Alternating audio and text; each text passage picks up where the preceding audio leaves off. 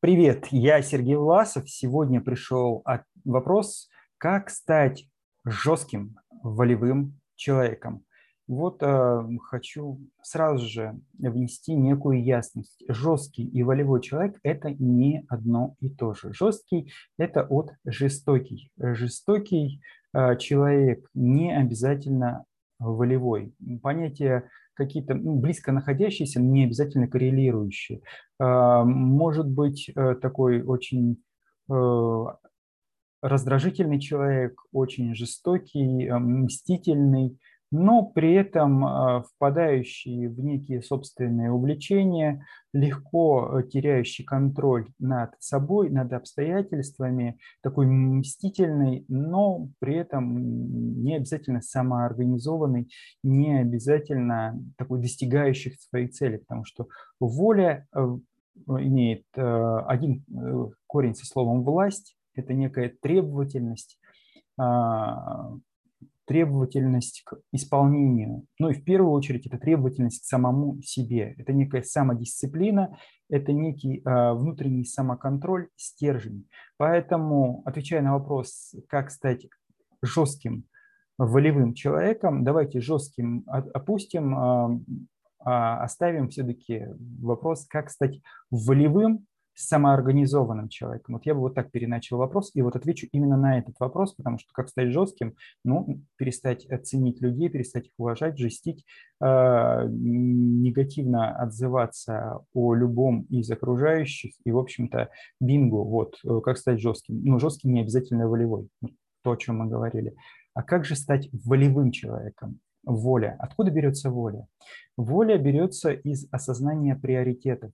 Как только мы начинаем ценить ту задачу, которую имеем, больше всего остального, возводим ее в приоритет и выстраиваем высокий уровень требовательности, побудительной требовательности к осуществлению этой задачи, как только мы понимаем ее ценность и необходимость, и во имя этой задачи готовы пожертвовать любыми другими обстоятельствами, вот здесь появляется воля. Может ли быть волевой человек э, не жестким? Да, вполне. Он может быть очень э, доброжелательным, очень корректным, воспитанным, но при этом требовательным. Он может э, выражаться спокойно, без криков, без нецензурной лексики, но при этом в его голосе будет твердость и будет металл. Если кто-то не э, будет с ним согласен, то он будет легко готов расстаться с этим человеком, он будет э, легко э, готов прекратить взаимодействие, либо пойти на какие-то санкции, потому что авторитетов э, для этого человека нет. В приоритете задача, в приоритете именно его э, ключевая цель. И вот здесь как раз независимость от окружающих людей, от окружающих мнений, сосредоточенность на цели, на своей задаче, вне зависимости от обстоятельств, это и есть воля. Отсюда простой вывод. Воля является следствием ценностных установок, убеждений человека, совокупности его жизненных взглядов. Отвечая на вопрос, как стать волевым человеком, переосмыслить свою жизнь, переосмыслить, зачем тебе это надо, для чего тебе это надо, ну и э, повышать требовательность к себе в первую очередь. С развитием требовательности к себе будет укрепляться твоя воля.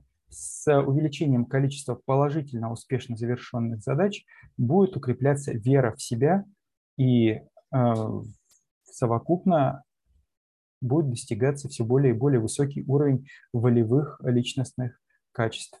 Вот такая вот заковыка. Буду рад, если появятся отклики и комментарии. Поставьте лайк, если понравилось. Ну и буду рад обсудить с вами данный ответ в комментариях. До скорых встреч!